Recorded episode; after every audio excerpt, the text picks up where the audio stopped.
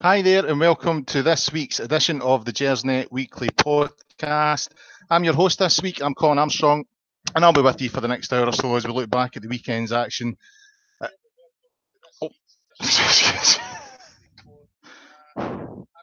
excuse me, guys. I've just uh, I've, I forgot to mute there. We'll be looking at the, the, the weekend action there against uh, Hamilton yesterday. We'll also be looking at uh, some of the stuff that's came out from the Kilmarnock game last week, particularly the the Stevie Clarke controversy.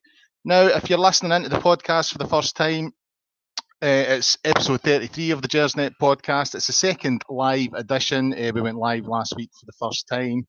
So if it's your first time listening, please contribute via the comment section on YouTube. Uh, if you've not subscribed to the podcast, please do that. You know, we're always we're always looking for people to subscribe and also share on social media, your Twitter, your Facebook, all those kind of things.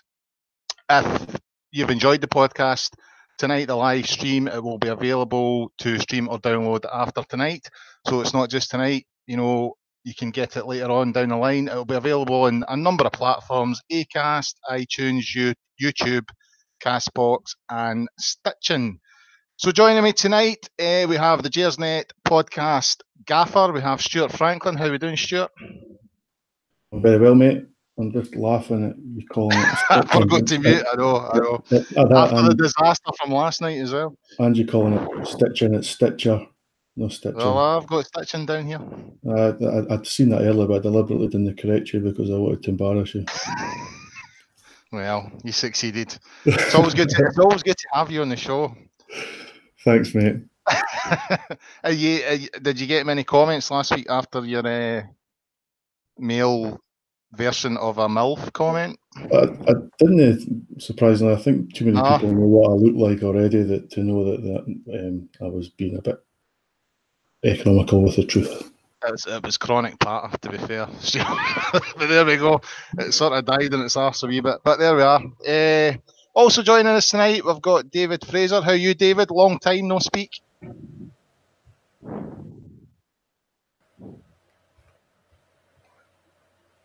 Anytime you want to come in, David.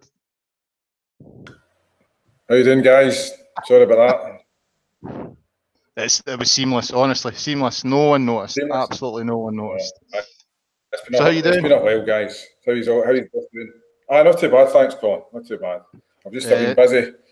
I've had uh, basically life in the life in the road, but um, I've still been watching the watching the, games. Were you there on Sunday? Ready to go. Were you at the game on Sunday? No, I couldn't make it. No, no I was away, uh, away house hunting. How about yourself? I wasn't there. No, uh, I watched it. I watched it on uh, watched it on the TV, uh, and it was a fairly a fairly con- comprehensive victory. To be fair, you know, it always sort of you always worry about these games, but no, it was it was a fairly easy game in the in the long run. Uh, so we'll have a wee look at that game now. You know, five 0 an absolute it was a squish in the end, really, wasn't it? You know, the game was done effectively done at two nothing and, and done by half time. Uh, it's a fixture that normally brings goals for Rangers. I was there last season at Hamilton. I think it finished five three. Uh, Rangers haven't lost an away game to Hamilton since the mid fifties, and of course there was five different scorers, which was which was good given you know the sort of recent accusation uh, that you know were overly dependent on Alfredo Morelos. Stevie G it made three changes to starting 11. Stuart uh, Defoe was in for the suspended Morelos. Halliday was in for Barisic. McGregor returned after suspension. He replaced Wes in goal. I was going to talk about Halliday and the Barisic thing because I, I, I'm starting to feel that Halliday is actually becoming a better option at left back than Barisic. I don't think you'd be the only one. Um, I think if you compare the two of them, Barisic is probably the better player, probably the more natural um, left back. But there's no doubt this season that um, Halliday's a player transformed, and uh, we can really rely on him to, to step into the team and, and, and do the business. And certainly done that on Sunday. He was he was up and down the park. He was physical where he needed to be. Um, he, he, helped create chances. Um, he was defensively sound, um, and as always, very keen. I mean, he scored a good goal as well as soon as he came on in, in midweek against Kilmarnock, and it's not something that Barisic has really showed us yet as goal scoring. It tends to stay a lot wider, doesn't come inside very often, and certainly doesn't get into the centre of the park. I mean, Halliday did that as well away at Cowdenbeath, you remember. So um, I think uh, Halliday is definitely um, saying to the manager, it'll be hard to drop me. David, I don't know how you feel about this. The, the, the game that sort of I've, I've started to think about retrospectively was actually the Celtic game, but where I felt Halliday set the tone. You know, with, with, that tackle in the first couple of minutes, was it on Edouard? I can't remember who it was on, but you know, and, and his performance that day was outstanding. Now, Barisic's form, I think, has dipped a little bit, especially his delivery into the box. That was something I thought was always really good from him. That that seems to be slipping recently. And he looks, I don't know, he just looks like he's hiding at times. And I've actually asked the question myself if Barisic had played that day against Celtic, would the result have been the same? Uh, it's difficult to, to call that one. Um, I can hear what both of you guys are saying with regards to, to Halliday and Barisic. I, will be honest, Borna Barisic, certainly since he was injured, he's been pretty underwhelming, truth be told. Um, I hear what you're saying with regards to his crossing, Colin. Uh, he, he, tends to cross from deep, and a lot of the times he's he's either overhitting the crosses or they're hitting the first defender. And uh, to be honest, I, am looking at him. It, even though he's, he's not frightened to tackle, he, he seems he doesn't seem as if he fancies the, the, physical fight. Not not to the same extent that a, a player kind of reared in, in, Scottish football would be. There, there, doesn't seem to be a natural aggression though. Um, Andy Halliday uh, I mean, he, he tries. He's he's up for it. He's still kind of slow in the ball at times. Although yesterday he seen when he when he decides to move forward and he's he's uh, he thinks clearly and he's single minded, then he, he, can shift and he's not he's not too bad in the ball. But whether you can speculate if if Rangers would have been beaten by Celtic had Barisic played, that I'm not too sure on that one. Sure. Uh, we're going to we're going to the, the, the, the game itself now. I thought the first 10, 15 minutes Rangers looked really, really hungry. 60 minutes in, Ryan Jack gets a goal. Again, going back to the Celtic game, I think the Celtic game was the first goal that, that Ryan Jack scored for the club, and he, I think he scored two or three since. You know, and I think Steven Gerrard said after the game he's been encouraging, you know, the midfield players to shoot from from outside the penalty box. I think the feeling was you know, we were trying to walk it in at times. Do you think Ryan Jack can offer more on the goal scoring front? Because over the last two or three weeks, that, that certainly seems to be the case. Aye, I, I don't see why not. Obviously, since Kamara's came to the team, uh, Jack tends to play a wee bit further forward. It's the same when McCrorie plays, and I think he's quite effective. Um, it doesn't seem like he's got to be the player that will make the, the defence cut and pass. Um, I don't think he'll uh, probably uh, straight forward and not one in the top corner like what Gerrard used to do for Liverpool either. But um, I think he's shown that he can hit the ball well enough in and around that area. Um, his passing is usually good. His positioning is good. I think that's one of the the, the, the most positive parts of Jack's game is he, he, reads the game really well and it's not often he's in the wrong position. He's always there to receive the ball and he seems to know where it's going and where he should be. And uh, if anything, he, just does that sort of water carrying just a wee bit further forward. And I, I mean, um, I, I, don't think he's done much wrong lately, Jack. I think he's a, a, a really good player. I think, as I say, it's it's quite surprising that he's actually started to chip in the goals because I've never really seen him as that type of player. But um, I think the, the manager does. Um, or certainly has faith in him to be that type of player, and, and so far at least he's, he's shown that he could be. So I, I I'm, I'm, pretty confident he can add to it. If it, certainly the, the, the goal he scored on Saturday was a great finish. I mean, I think a few of the commentators were, were, were saying that the goalkeeper was a bit culpable.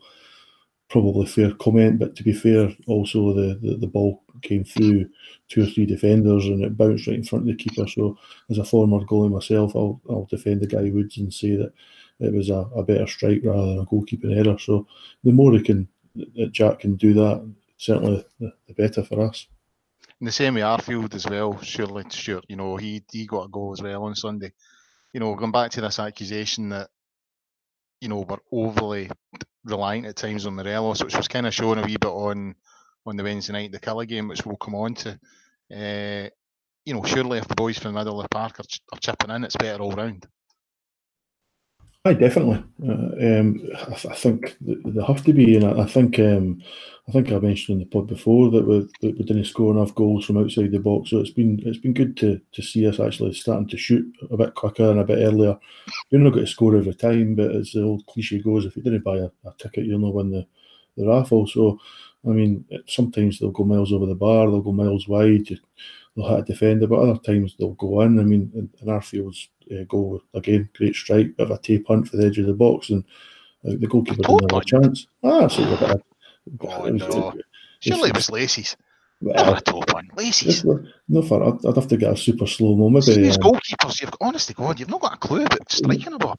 Maybe the uh, maybe we could ask uh, Jonathan Sutherland and the guys at Sportscene. Oh, aye, aye, trial by Sportscene, and, actually show us a, a close up of Rangers goal and discuss the yeah. the quality of the strike rather than discussing banners and songs and. I, I suppose Jonathan Sutherland could ask Steven Gerrard. No, no, I can't. Can he? He's not allowed to. Oh well, there we go. Uh, David, Defoe, in between Ryan Jack and Arfield scoring, the Defoe got the second, like 25 seconds after the, the, restart for Ryan Jack's goal, straight up the park, 2 nothing down. Now, there's been a wee bit of sort of criticism towards, you know, the, the, the transfer business in January. At the time, we all thought it was great. Obviously, Steven Davis hasn't hasn't quite hit the ground running.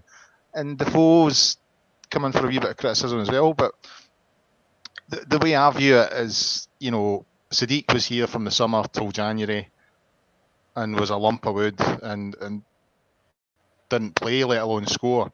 We've already got four goals out of the four, so even though he's not firing all cylinders, surely he's a, a step up from, from Sadiq, and based on that alone, is, is, a, is, is a good uh, move for Rangers. Aye, definitely, definitely. The, the, the, only the only query I've got regarding it is, is how much we're paying uh, his wages, how much his wages we're, we're actually paying. But uh, the main thing for me, uh, I'm going to go back in time here to, to a couple of Saturdays back with the St Johnstone game.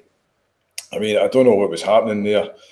They were shelling high balls up to a guy of five foot eight, and they never really played to, to Jermaine's strengths. And that leads me on to what, up until yesterday, has, and to a lesser extent, in the in Wednesday in the cup replay, but you're back to the same old chestnut about creating chances. I mean, you're Defoe, even though he's 36 and he's maybe lost a, a yard, his electric pace when he was probably uh, firing on all cylinders when he was at, uh, at Spurs.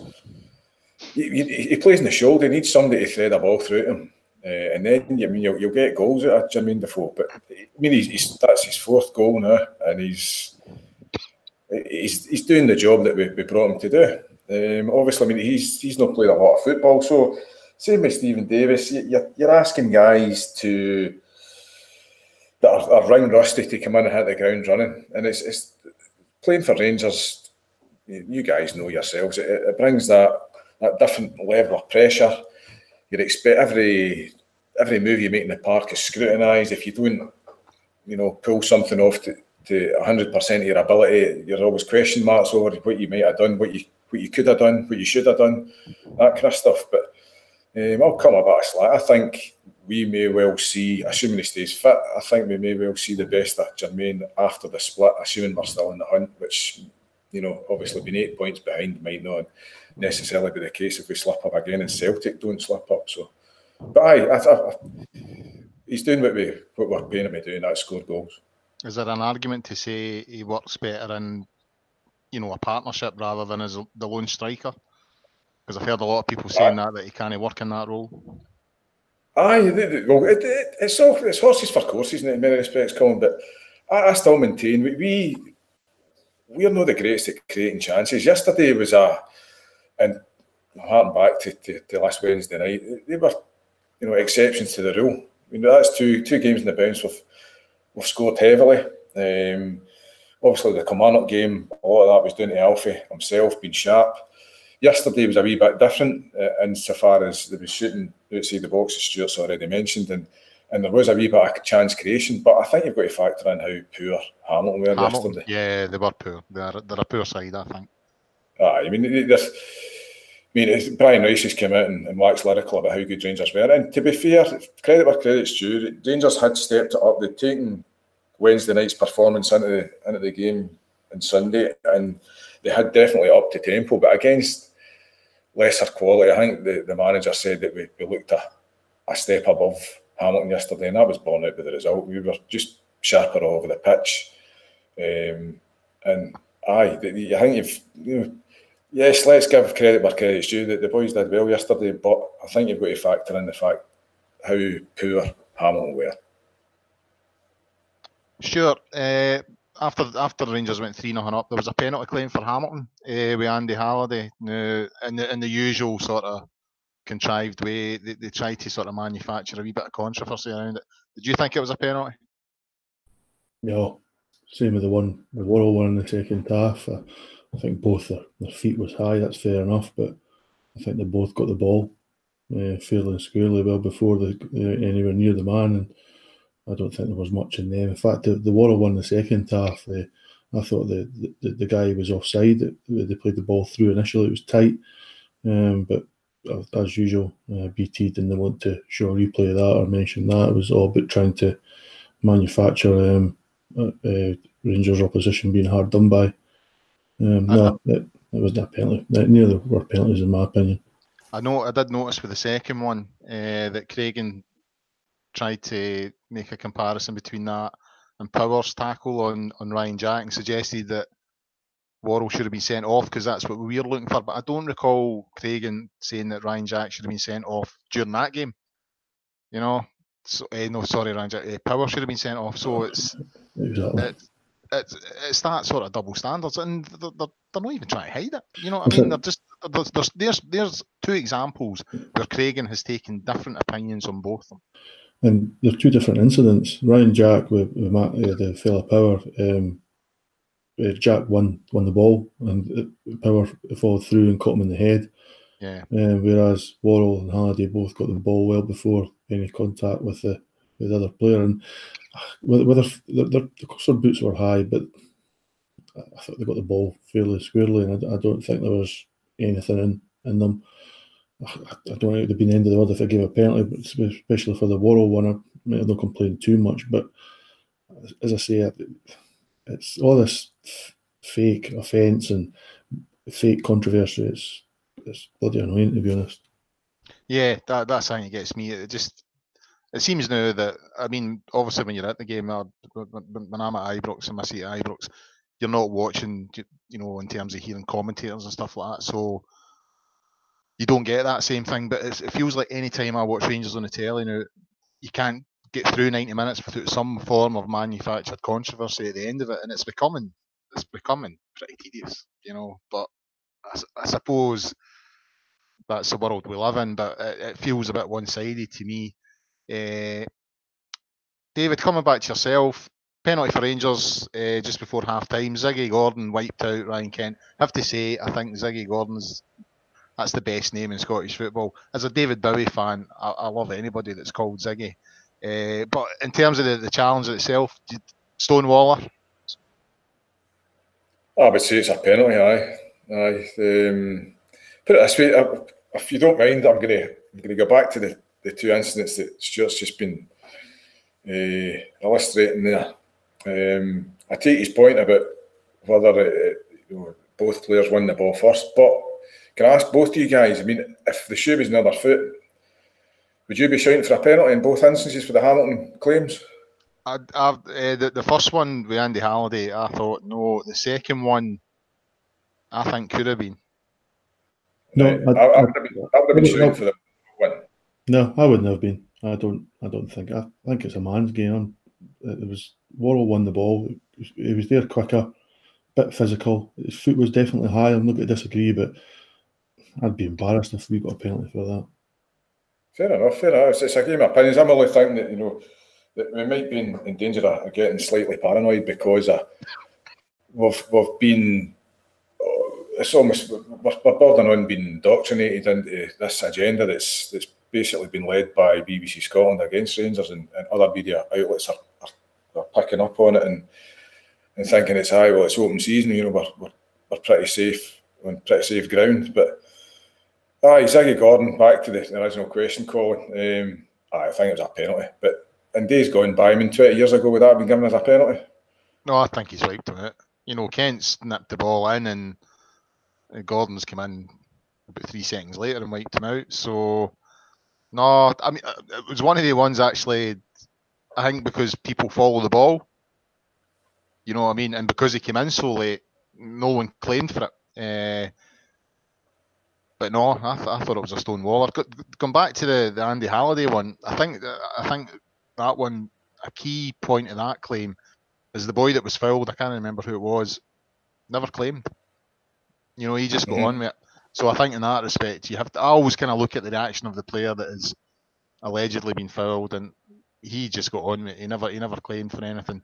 I think the Joe Worrall one could have been. You know, I think when you put your feet that high, you're asking for trouble sometimes, even if you win the ball or not. It's about endangering the opponent, and if you put your feet that high, I think you're endangering the opponent. So I'm going to disagree with Stuart, even although he thinks it's a man's game. I think that could have been a penalty, in my opinion.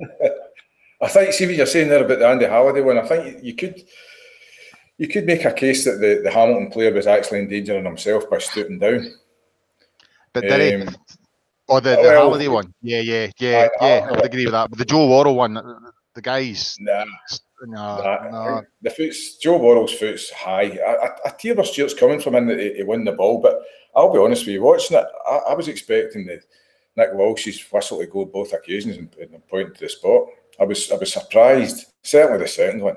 The, the, first yeah. one, the, the Halliday one, I looked at it and I think I can see why he, he might have let that go. But the second one, I, will be brutally frank, I was absolutely amazed that he didn't point to the spot for that. Marking down your staunch points, lads. Yeah, well, no, no, I'm, I'm no, I'm only getting half a point deducted. Uh, David's getting the full, the full point because if, if he thought that first one was a penalty, then he's, you know, he's he's joining the BBC. I think you know, be sitting with Michael Stewart Friday night in, in, the local pub. Come on, uh, never pen, never penalties. Okay, Rangers' that points uh, increased again.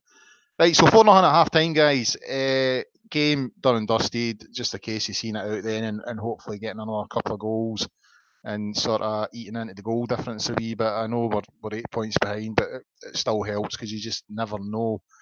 Uh, early in the second half, excuse me, sure there was a, there was an incident uh, with Andy Halliday and Darian MacKinnon, who seems to me thinks he's Scott Brown and models himself in Scott Brown and runs about like he's Scott Brown.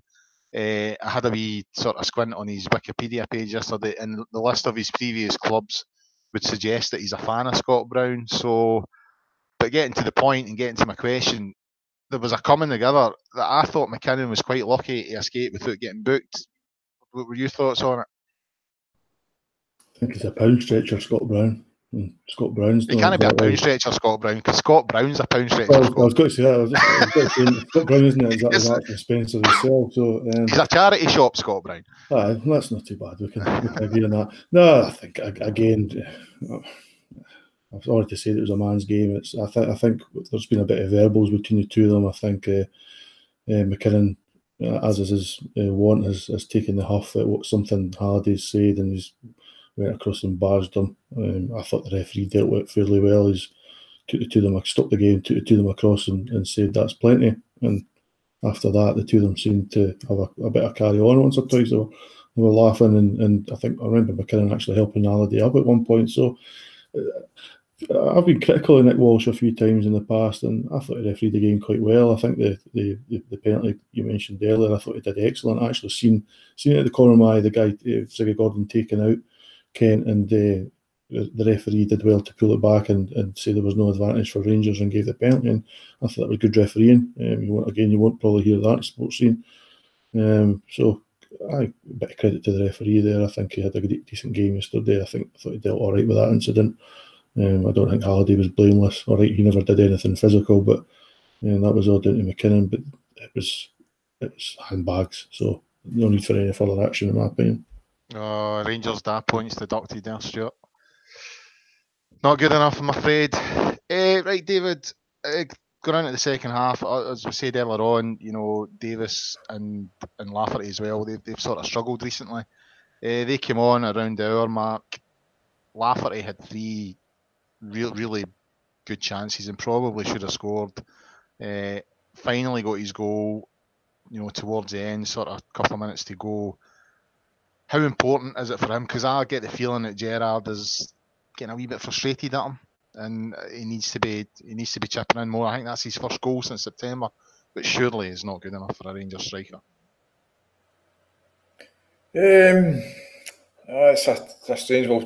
Bear in mind that he had a perfectly good goal at Dens Park, chalked off for incorrectly calling it offside. And if memory yeah. serves me right, was that was that Nick Walsh that refereed that day? Can't quite remember, but um, aye, Big oh. Kyle, he's he's he's enigmatic, isn't he? He's been to cut the guy a bit of slack. He's coming on for ten minutes, quarter an hour, probably every three games. He's obviously he's a couple of you know minor injuries since the turn of the year. Uh, aye, I'm just I, watch him coming onto the park. He's, he's still got that ability about him that he had first time around, and it, it can be frustrating. But um, I think, I mean, I heard a rumour that the Rangers only paid two hundred thousand pounds for him, so I think you get what you pay for. He obviously struggled when he was at Carrow Road. They didn't see him featured in, in their plans. I think he went out and loaned to Birmingham City, and uh, then obviously he's come up the road to Hearts. Aye, he's I don't know. I mean, it's, it's Steven Gerrard's really frustrated with him. He certainly doesn't.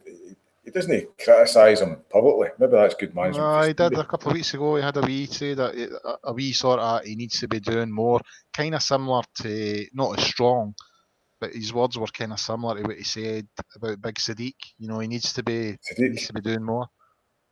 Ah, he's like fair, fair comment. I mean, the only slack I'd caught him as you, you can't expect him to be, to be banging goals in if he's only getting five and ten minutes every three games. And until fairly recently, that was all he was getting. Um, then, I mean, you could ask the question: Was he ever good enough to, to play for Rangers second time round? Debatable.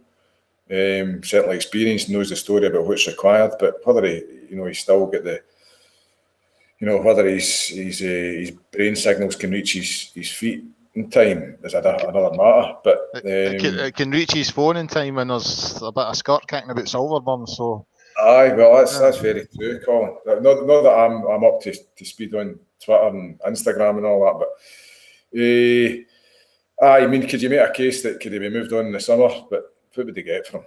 It's, it, it, it depends how much. Much they pay him. I mean, is he going to be getting? I don't know. Is he over ten k a week? At 10k a week, would you think about swapping out? Aye, possibly. Especially if there's someone else that, that maybe might be you know hungrier uh, and might be you know looking to make their way in the game. He's obviously what the wrong side of 30 or just just on 30. So I don't know. He's he's, he's certainly no uh, set ahead of light, and I can see why a lot of fans are maybe questioning why he was brought back in the first place.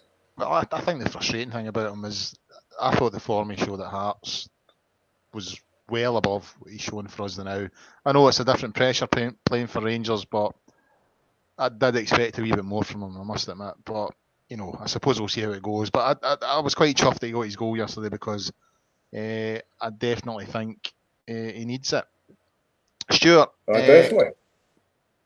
The, the boy Kamara that's come in for Dundee, he seems to have sort of sneaked under the radar. You know, initially when we were signing him, you know, it was going to be for the summer. Then a deal was struck and he arrived in January. And no one really made much fuss about him, you know, because all the focus was on Davis and uh, Defoe. But he seems to be the one that's, that's come in and sort of already sort of made a name for himself. How are you, how are you feeling about him? I think I used the word neat and tidy last week, and I think the the, the same stands uh, this week. Uh, I think he's he's looking good though. Um, I, I, think he's. I mean, that's three games he's played now, and um, I think he's getting better with each one. He's, he's, moves the ball quicker.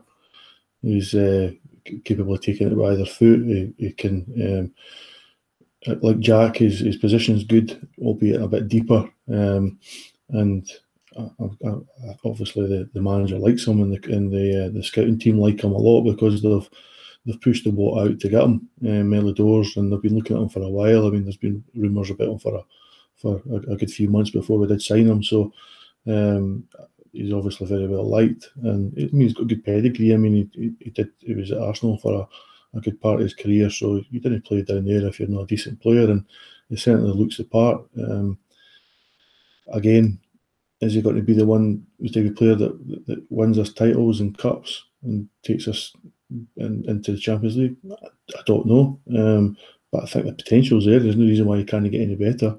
Um, him and Jack definitely seem to, to have a good understanding, and ah, it's all good with, with him so far. And I think he'll, I'm sure he'll be in, in the team again uh, on Wednesday night and against his old uh, club. So we'll see how he gets on again then. Right, I'll put this one to the, to the both you. Conscious of time now and want to get on to the, the sort of main topic of the Steve Clarke thing. Uh, obviously, Celtic won 4 1 yesterday. We've got the game on Wednesday against Dundee. Celtic are travelling to Tynecastle. Might be a wee opportunity if, if, if, if we do the business that Celtic might drop points. Is that where we are now? It's just like, you know, like a snooker player hoping for snookers, essentially, just hoping that Celtic dropping off points and, and, and we keep doing the business? Aye, I think so. Um, there's not much else we can do. I mean, obviously we've still got to play them twice ourselves. So if we play like we did at, at New Year, uh, then um, there's no reason why we can't take another six points off them. But obviously that still gives a balance of two. So we're certainly needing other teams to do us a favour. And to be fair to Hearts, they've, they've done that uh, a few times in the last few years. They've managed to take points off them, especially at Tynecastle. So as much as Hearts aren't exactly um, doing fantastic the last uh, week or two, they're still a, a very t- uh, tricky team to to take on at Tynecastle. And if, if the, Heart, the Hearts support are up for it like they usually are, then um, it won't be an easy game for Celtic. Uh, to be fair though uh, to them, I mean they're playing well. They're banging the goals just now as well, so they'll be pretty confident. A lot of the chats just now is about the whether Rodgers is still going to be there uh, for the, the rest of the season. So yeah, it's certainly going to be interesting. There's um, a bit of pressure on them to to, to, to keep winning. Um, we've got first and foremost, I think we've got to to worry about what we do, and as long as we win on Wednesday, um, that's that's the most important thing. David, if we maintain the sort of standard of performance over the last two games, that's ten goals, uh, two games, none conceded. Surely we'll win on Wednesday. I would hope so, Colin. I think see yesterday, yesterday was the first sign I've seen where Rangers are going to places like New Douglas Park and having a look like slipping up, which was quite refreshing. Yesterday was a change for the norm over the last couple of seasons since we've come back into the Premier League. We've been we've been viewing fixtures like going to New Douglas Park, where you know could it be tight on that pitch, letting the letting the the, the psychology, the, the pitch get into our heads and maybe, you know, uh, upsetting group and collective confidence. I think yesterday you seen, obviously it was helped with the, the two quick fire goals, but no, no disrespect to Hamilton. Rangers shouldn't be going to New Douglas Park and fearing playing against Hamilton Academical. And if we can take that into games with the likes of Dundee, certainly at home, St Mirren, bottom of the table sides um, who with, I've not got the standard of player to maybe um, make you know a kind of low block in terms of tactics from the opposing manager work as well as it might with the likes of maybe St Johnstone to a lesser extent a Motherwell. Uh, then aye, we, we should be looking at teams that are for maybe mid-table down and especially at home looking to just put them away. A couple of goals, early doors. We should be certainly at home against these these sides. We should be two 0 up at half time. We should be back to the, the way it was the, the mid nineties, and uh, these teams should, should should bring no fear for Rangers teams whatsoever, in my opinion. And yesterday was the first instance where you thought, right, this Rangers side look as if they mean business they're going about their their, uh, their business in a ruthless fashion and they're putting teams away. And that we want to be taking that in to the game of Wednesday night against Dundee. Obviously, the, the game on Sunday there followed on from uh, the Killie game. Now, I was I was actually quite quite nervous about the the Kilmarnock game, but it turned out to be fairly fairly routine. Five 0 one, uh, four goals for Morelos. He returned uh, after his suspension a quick yes or no from the two E's on the, the, the, sending off for Daniel Bachmann, the Killie goalkeeper. Stuart, was it a sending off? Yep, undoubtedly. At the time, I didn't think so when I first seen it, but once you see the replay that, that um, I think it was Sportscene showed, ironically, um, I think it was it was pretty clear they elbowed um, Kamara uh, far too much force and clear red card. David?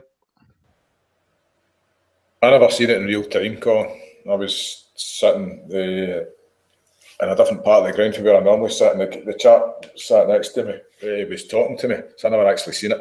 I saw the replays on the on the I think it was the, the BBC website or the may have been the SPFL YouTube channel, and uh, I they, they looked like a, clear movement towards Kamara's face. He obviously gets down and makes a meal of it. Um, I think aye, in in today's climate, aye, it's probably a, a straight red card, aye. So why was it rescinded? This is it. Well, you, you look at it and you think it was part of me was was thinking is that I mean are we going to be sending enough people for that on a, a weekly basis? Are, are, ref, are, games getting re-refereed?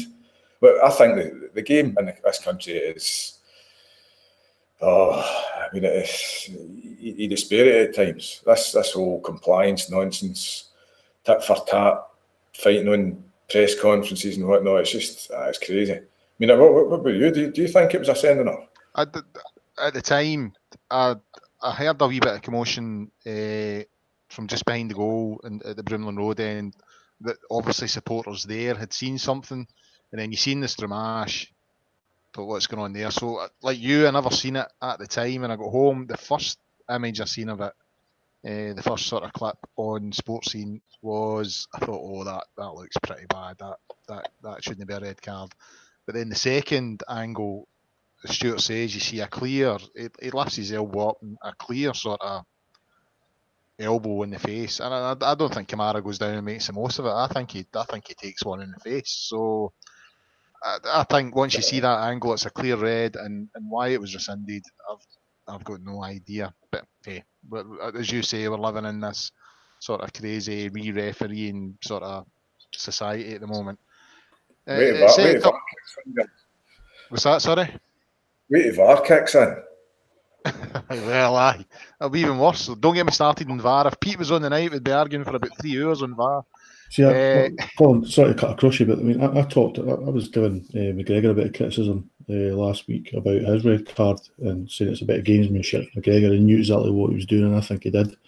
So I think the, the red card for McGregor possibly a bit harsh, but I don't think there's a lot of arguing about it. And Bachmann's exactly the same. He knew exactly what he was doing. He was he tried to leave a bit on Kamara. There was a lot of force there, and I have no idea how it was rescinded. It's utterly, utterly bamboozling how this system's working now. One player gets cited, another player doesn't. One player gets cited for exactly the same thing, another one gets it rescinded. It's utter, utter nonsensical. No, I mean, I, I, I wouldn't disagree with you on the McGregor thing. I think, you know, the referee could have taken action on the night. However, he didn't, and he's seen it. The images you've seen, there's a, there's a good image kicking about in social media. Uh, who was the referee that night? Madden. Was it Bobby, Bobby Madden? Madden? Right. Bobby Madden. He was looking right at that incident and he seen it. So the, the, the SFA issued a, a, a, sort of statement last week trying to, you know, talk about this uh, compliance thing to, to, to sort of quell the fire around it. And within that statement, it says the rules are if the referee sees an incident and he's happy no action should be taken, the compliance officer does not get involved. So why did the compliance officer get involved with McGregor? Because that's it's not it's not the decision. I think the punishment, if the referee had seen it, would have been the correct punishment. But the referee has it's seen retrospect. it. It's retrospective refereeing of the, the, game. You're right. You're right, David. It's, All right. It's, I think it's retrospectively um, deeming it to be violent conduct. That's the whole thing. I mean, see, see it's interesting going back to, to Pittodrie because she had a obviously the, the, the kind of refereeing for her was was quite um, live in people's mindset then. I don't. I think there was a conscious decision not to undermine the referee. Whereas obviously a couple of weeks had elapsed with the Bachmann incident, and I think that obviously Stevie Clarke's campaign about um, his players been unfairly treated had uh, had actually borne through. I, I, I think the, what Stuart's saying about a clear gesture towards Kamara's face, and as you've echoed, um, there's definite force there, and I think that it gave them an out the fact that a few weeks had elapsed, and they, they could then go back, look at it, and say, well, does that constitute excessive violent force? And they, they obviously came to the bizarre decision that it wasn't. And there's just that, it's just you know, saying there, the, the, the, lack of consistency is absolutely flabbergasting. And you, you look at it, people, you know, know that a lot of them would, would necessarily look into the kind of politics of, of Scottish football, but if anybody was, you know, an external observer, they must be looking at our game and thinking, God, what a joke that, that country has and how they run their football. Yeah, un- undoubtedly. Has, has someone got the YouTube thing running in the background? Because I'm getting a bit of feedback here. No. Hello. Okay. Right. I was just I was I was getting a bit of feedback coming back. Uh, now getting getting past Kilmarnock, it sets up Eh, a quarter final tie against Aberdeen on Sunday. If we get past that, possible semi-finalists include Celtic, Hibs, Dundee United, Inverness, Caley Thistle, Partick Thistle, or Hearts. Going to be a tricky game on Sunday, guys. But if we get past that, is it looking good? Yep. Don't see why not. We can beat any of these teams. We've shown we can beat Aberdeen away from home. Um, we should have beat them in the first game of the season. We're quite unlucky just to come away with a draw, but um, obviously we, we beat them the other week there and uh, fairly comfortably at that. Um, after Morelos got sent off, I don't think we played too well. I we both went down to ten men, I thought we were a bit overly defensive, but possibly understandably so. Um, it wasn't a, obviously injury time that, that Defoe made it a bit more comfortable for us all, but yeah, there's no reason why we can't go up to Aberdeen and beat them again. Um, it won't be an easy game. Uh, of that, there's there's no doubt. Um, if if we can get past them, then it's uh, clearly you want to try and keep Celtic for the final. But um, we're going to have to play them at some point. Um, so it doesn't really concern me uh, when or where because if if this Rangers turn, team turn up and play as well as we do or, or, or as capable as of, we are, then um, then there's no reason why we can't go win this trophy. And I'd like to think this is the, the message that the manager's trying to get through to these players that they are capable, they are good enough, and they need to start showing it, and they need to keep showing it consistently. David, uh, now competition rules in Scottish Cup state that the home club should provide 20% of the the ticket allocation. Now Aberdeen have come out with a bit of a shitey excuse and said they can only provide 10%, so we're only getting 2,000 tickets. This just seems like more nonsense from them, no? Definitely, definitely. It's it's it's it's tedious. It's tiresome. Um, we only get two thousand briefs for Pittodrie. I mean, the, the place will be like a morgue. You know, it's quite enough with, with, with four thousand hour fans singing for ninety minutes especially when you hear how uh, TV camera microphones are, are pointed away for our, yeah, for our fans. Yeah. So it's, it's strangely mute the, the singing at Pittodrie when we visit there uh, these days, but that's another story for another day. But I just you, like you could put the kettle on for it. Um, Aberdeen, aye, there's they, they pander to an element of the support. Um, it's the Scottish Cup. They're trying to, they're, they're, you know, they're using lame excuses to try and build in an advantage. I'm just waiting, you know, to see what underhand tactics Derek comes up with for this one. Uh, I'm, expect, I'm expecting a kicking match. Uh, I, I, I, don't think there's any level at any of his players, especially some of the Celtic-minded ones that are on his side. That will, I don't think there's any level that will stoop to in order to try and get some of your players sent off. Um, I'm not sure who the referee will be, but I think it'll be a very, very difficult game. It's having said that though, um, I think if we turn up with the right mindset and we look to go and impose ourselves, I think we should come away from Pittodrie in the heart for the semi-final draw. Do we think the, the photographs will still be on the dressing room wall of Aberdeen's victories over Rangers in the past, like they done the last time? Possibly, possibly. I think this is this is our dressing room. I, well, the, the, I don't think it was in the dressing room, but when they arrived, they had taken down, you know, photos for like their victory in Gothenburg and winning trophies and all that kind of thing, and put replaced them with photos from the semi-final victory uh, in October in the League Cup against us, uh, and then obviously when Rangers went on and won that night, our response was to, to turn the music up and have a wee sing song in the dressing room. And Derek McInnes spits the dummy out again and comes in and says, "Turn that down." Uh, aye, well, you know, just aye, it's just it, that kind of juvenile behaviour sums them up. It, it sums an, a large element of their support up. And Derek, being a, a blue nose for this neck of the woods, um, certainly my neck of the woods. He's, he's keeping very uh, bad company these days.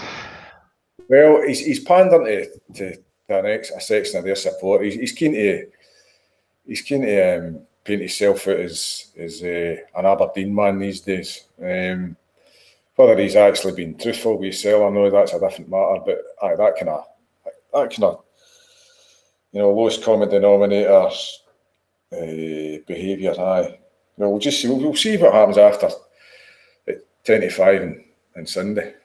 We'll see how uh, how chipper they all are. Yeah. Uh, right, guys, let's go on to the Stevie Clarke thing. Uh, obviously, he, he, had a had a bit of a meltdown. I think it's the best way of describing it. Uh, after the game on Wednesday night. Now, I'll, go on record here, and I think I went out on social media and said this at the time. You know, can't condone, and I won't condone. You know, the the, the songs that, that or the song that was aimed at Stevie Clarke uh, that was of a sectarian nature. However, I think the thing that troubles us all, uh, Stuart, is the the selective nature of when he gets offended and when he doesn't get offended. The most obvious example being Kris Boyd, who suffered similar abuse last Sunday against Celtic and was also struck with a coin. On that, he remained silent. On Wednesday, you know, it, uh, he was practically bubbling at one point, I think, in that press conference. I've got a lot of time for Steve Clarke. I think he's a, a good manager. I think the job he's done with, with Kilmarnock over the last sort of two years has been fantastic. Um, I think he's, he's, he's got a, a fairly ordinary bunch of players, uh, Scotty players, and inherited them actually uh, quite a lot of them for, for Lee McCulloch, who, who struggled to do anything there as a manager, and, and he's really turned that around for them. And, and to to be in the top three, top four over the last couple of years is, is good going. Um, you only need to look at the size of their crowds to show that they've they've no money, they've they've not got a big support. So I think in terms of his management qualities, um, I, I, rate him highly, and it wouldn't surprise me to any of us. I think probably if, if he's an ex Celtic manager, if Rodgers does go down to Leicester City, um, with that in mind, has that had a bearing on the way he's been acting recently? Possibly. Um, I think more likely is the fact that it's actually the, the going's getting a bit tough. Um, his team's lost form. I think what we're with nine points in front of them now, eight points in front of them now in the league. They've um, they've no won in a while. They're conceding goals, and um, they're out of the cup. And I think it was a, a look. There's a squirrel uh, to to to take attention away from himself. Neil Lennon's done it before. Most managers will, will, will create some sort of diversion to take the heat off of them, off themselves, and I think that was there was an easy easy diversion. You're right, Colin. The, the song's silly. It's is it sectarian? Mm, grudgingly, I suppose so. But it's it's it's petty. It's it's schoolground stuff. If somebody says that to you, you just ignore people that say that crap to you. You get. I'm sure we all get it at work, get at the pub. Um, do we take the huff and want to release statements and all the rest of it when it happens? No, we just go and drink a pint in another part of the pub. It's it's getting beyond a joke. And um, for him to, to come out with it after what happened to Boyd was especially worse. And then the coverage, obviously, since has been seized upon by the usual suspects with glee, and and they just won't acknowledge, refuse to to even concede that they, they, they said nothing just three days previous to to what happened at Ibrox with, with Boyd at, at Rugby Park, and it's it's really really frustrating. It's um, for for the club, I, I kind of got a bit of sympathy for them because clearly um, our fans don't help themselves for the time. But it's like I mean, if, if you're at school when you're younger and, and, and somebody in your class got got done for talking and somebody else didn't, it, it used to get quite quite annoying because it was always the there was lads in my class that always got blamed for stuff and it wasn't them, and then there was guys that maybe were a bit better academically or or good at the sports and and, and they, they get away with it. So it does happen. This and this is what's happening just now. It's easy. Rangers are a punch bag. Any negative story or can be manufactured or can be exaggerated, and that's exactly what's happening. I mean, to their credit, Dave King came out, gave a statement. Um, it was quite clear in, in, in condemning uh, the fans, and that's fine. Uh, Celtic said absolutely nothing about their fans. They weren't asked anything. The manager wasn't asked anything, and this is where it's it's getting beyond the joke. I mean, they're, they're talking about strict liability, and I, again, I can understand that. They want to try and find a solution, but the, the issues we've got right now with the compliance officer will only be magnified tenfold if they bring strict liability in. Because once again, the focus will be on Rangers. It won't be on Celtic with their IRA songs. It won't be on other teams going about Huns or the rest of it it'll be Rangers, Rangers, Rangers, and this is why I, I didn't fancy strict liability. David, uh, Stuart's kind of come on to my next point. You know the sort of media reaction. You know when when Boyd was, you know, hit with the coin, and uh, at the same time he was suffering the sectarian abuse. Andy Walker was kind of laughing about it, saying, "Oh, Boydie loves it" and all that kind of thing. Uh, Graham Spiers suspiciously quiet on it, never tweeted, never commented on it publicly. All the rest of them remained, you know, silent on the issue. It was a non-issue. All of these people became very vocal when Steve Clarke spoke up on Wednesday. You know, and that's my, you know, that's my greatest concern. Uh, it kind of echoes what, what Stuart's just said there now. You know, this this call for strict liability and all that kind of thing. Now, if the compliance officer is an example of how things will go. You know, Celtic have had, as we spoke last week in the pod, Celtic haven't had any players cited retrospectively. Rangers have, have had nine players uh, cited retrospectively. If that's the lay of the land, you know, and if the media, you know, Stuart Robertson spoke last week, he issued a statement talking about trial by sports and all the rest of it. If the media are driving a sort of narrative that says that this is a bigger problem for Rangers than it is for Celtic, to the extent that whenever Celtic do it, it's a non-issue. Then if it comes to fines and points deduction, it's not a level playing field. And that's my biggest concern about it. That the media, the narrative around this suggests that this is exclusively a Rangers problem. I'm not here to deny that, that Rangers have a problem. They obviously do, but they're not the only club that has has a problem in this issue. So that's my concern about it. You know, the narrative that's getting driven is one that's this is exclusively Rangers, and if strict liability comes in, I feel that's how the, the lay of the land will be. You know, whenever we do something, we'll get whacked. I, I, would, agree with that. Um, yeah, again, you see the sectarian in, industry has reared its, its ugly head in the last week. Um, the hypocrisy of Clarke, uh, neatly sidestepping the, the you know the question when it was put to him, said he only wanted to, to discuss football matters. We, we want a slight in his club captain. That, that's been for Kris Boyd. He must sit there that, that those joint press conferences wonder wonder about him. Um, you say that you, you, mentioned there that the media reaction, Andy Walker, Graham Spiers. I mean, it's, it's the usual omerta where you know Brown, their fans are concerned. You know they're strangely silent, and then if if if somebody pipes up and says, "Well, what about Celtic?" You know, it's the what about is usually dismissed. I mean, there's there's various culprits. Stuart Cosgrove being one, Tom English being another, and as you say, you mentioned there the usual suspects, Andy Walker and Graham Spiers. You will. You, you, it's a, a, complex issue. Um, you've got Stuart Robertson there, as you mentioned, coming out last week talking about child by Sportscene. I have to uh, say, sorry to cut across. Sorry to cut across. David, I thought Robertson's statement last week was really, really good. I've been a bit critical of him in the past, but I thought he, he nailed it on the head last week. Aye, well, I've, I've not actually, um, I've not looked at it in any great detail. Uh, I've only just um, basically seen the, the kind of the aftermath of it. Obviously, I was aware that you know that he'd put a statement out and he'd uh, the BBC were firmly in his crosshairs. But interestingly enough, um, Jim Traynor. He spoke to Club 1872 on their YouTube channel and and he drew the Ranger support's attention to the fact that um, a 25 minute interview was cut for a nine second segment on a Reporting Scotland or various BBC Scotland platforms where it may have been uh, used for radio as well.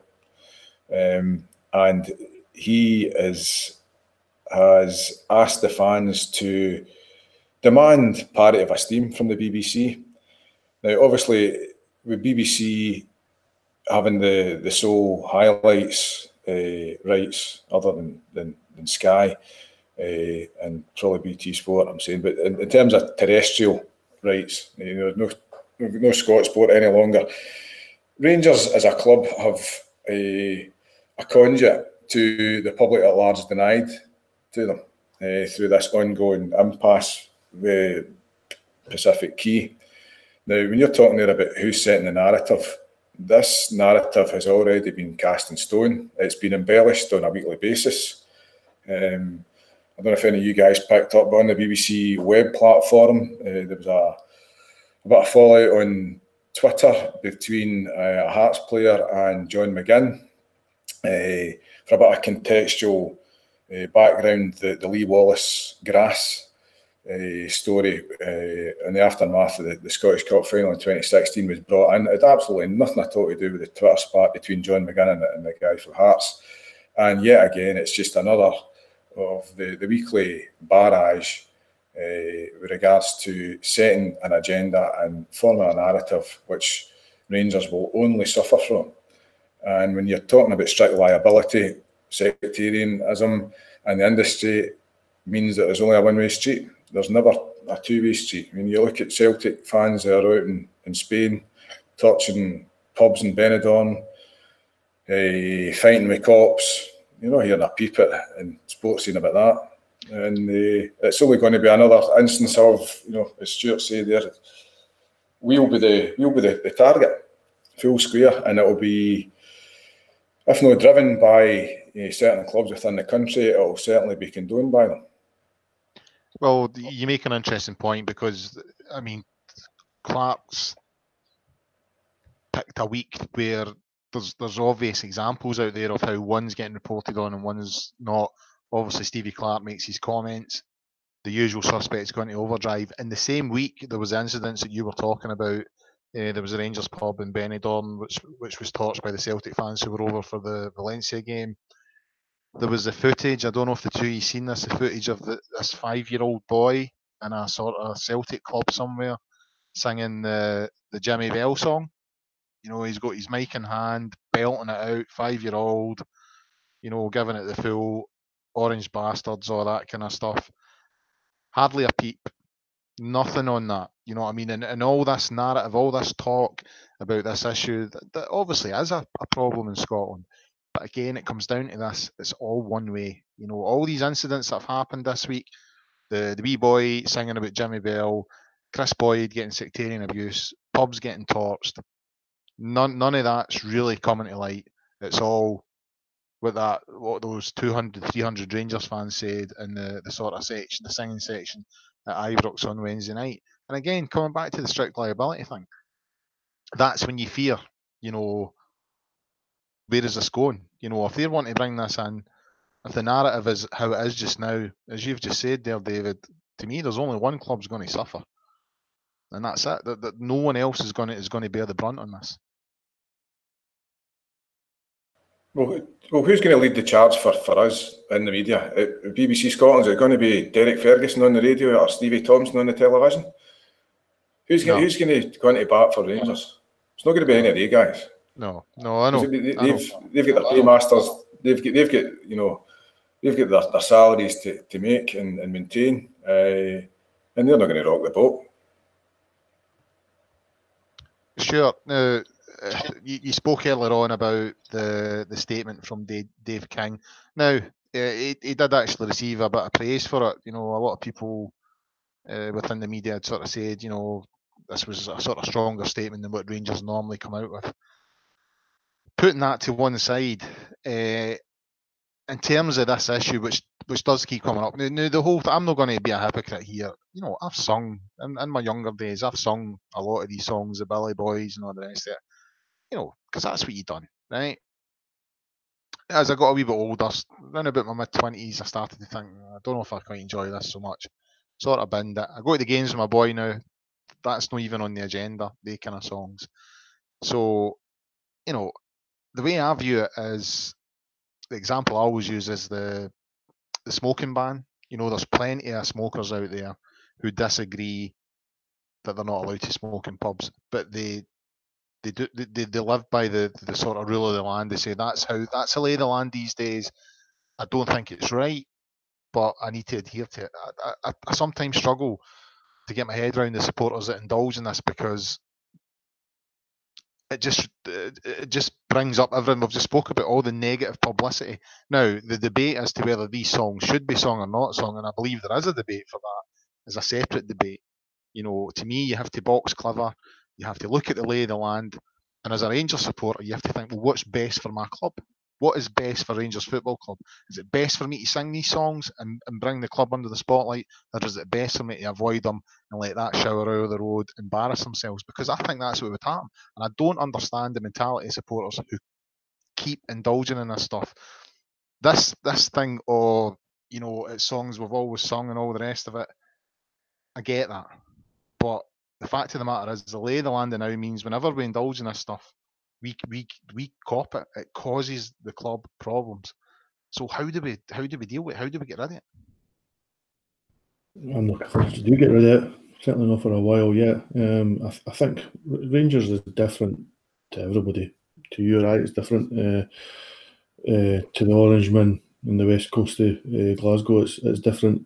Um, it manifests themselves in, in, in, some songs that you and I might not sing, but these guys do. And are they offensive? Hmm, some might be. Are they sectarian? Some might be.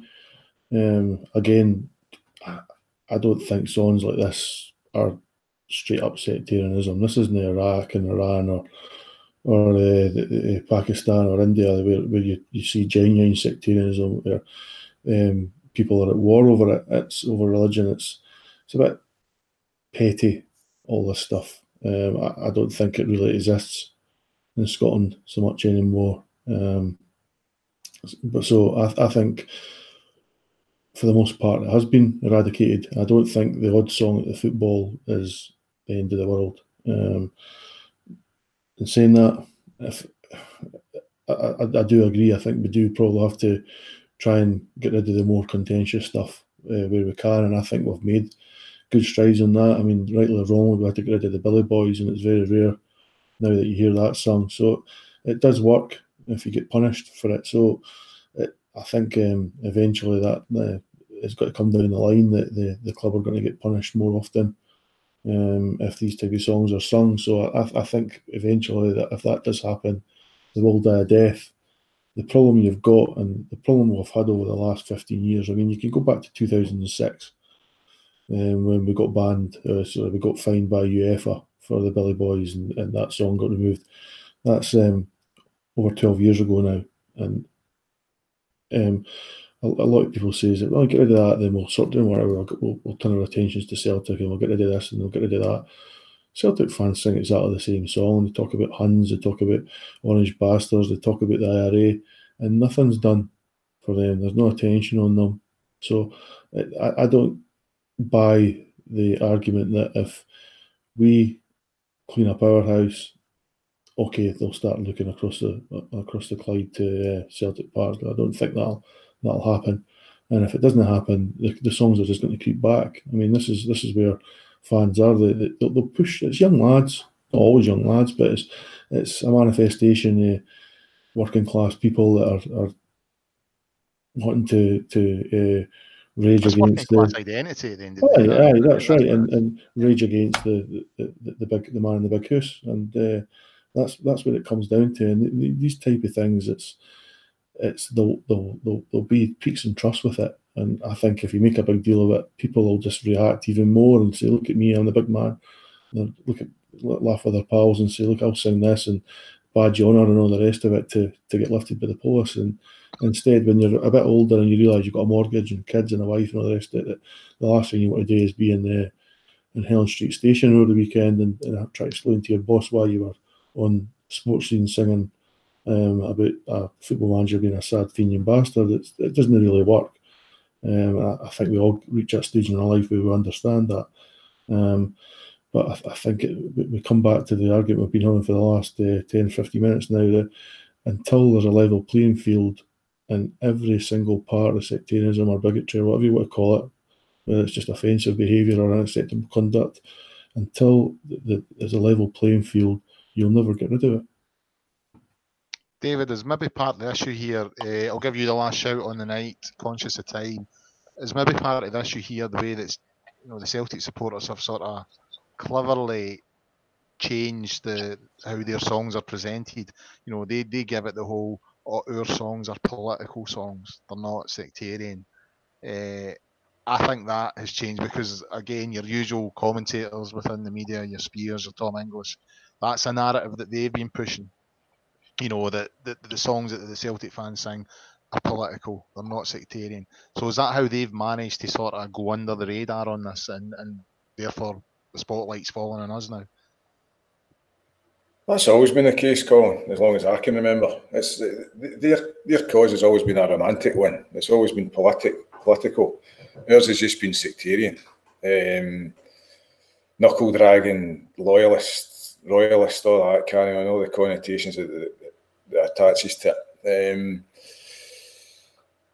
aye, the, the, I don't think that they've been any cuter. All I think now is that the, the media is overwhelmingly. Um, sides with the other ticket, whereas in the past we, we were always people always point the finger at us and say, ah, they're the establishment club, they're on the BBC, they're on various media outlets, they're on newspapers, etc., etc. I think that's if it's not entirely swung the opposite direction, that it is certainly um, any perceived uh, inequity uh, with regards to the lie of the land culturally within the media um, it's certainly 50 50 if it's not actually swung the other way. So, um, aye, the, the, the, the, whole the whole thing about it is that there's just no parity of esteem. I mean, the, the effigies at, at, Celtic Park, that was, you know, uh, leaving aside the fact that the fiscal botched it, um, very little said about that. You look at anti sectarian steering groups and committees in, the, in, in Holyrood, it's all populated by. Uh, Celtic supporting MSPs largely, they drive the agenda. So I mean, it filters down into you know, you know kind of crazy stuff like, like, like Shereen Nanjiani's radio uh, radio show. Angela Haggerty's on it, and she's only got to uh, prescribe one agenda. There's never going to be equality in terms of how uh, both. Well, leaving it, you know, with, with both sets of, of fans, there, there's not going to be equity, and there's not going to be balance. And until that's the case, going back to the previous point that Stuart answered, you know, maybe the, the, the boys that are, are, singing this stuff are looking at the, the, the larger picture, know that I can do in this or, you know, in any way, shape or form. Maybe they're looking like that, look, they're going to hammer us, whatever.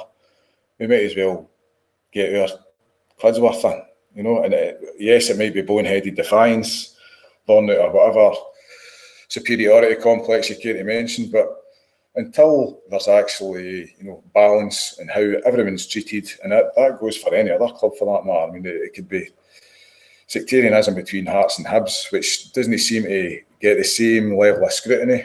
Um, and there is, despite a lot of misconceptions, there is sectarianism there, uh, which is, is is swept under the carpet in, in the the Scottish media, mainstream media, in my opinion, uh, to a large extent.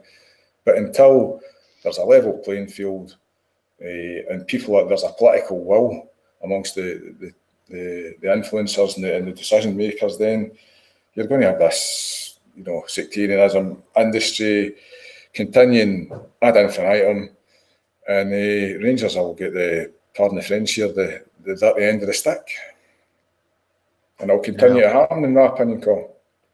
Well, it's hard to disagree. It really is, uh, David. I can't disagree with that at all. But I think I think just looking at the time there, I think we need to, to wrap things up tonight. So a big thanks to you, David, and a big thanks to you, Stuart, for your contributions tonight. Excellent as always. That's it for episode 33 of the weekly Gersnet podcast. In our second live edition, Hope you enjoyed it. Uh, I hope that the, the, couple of early technical issues didn't ruin uh, your listen too much.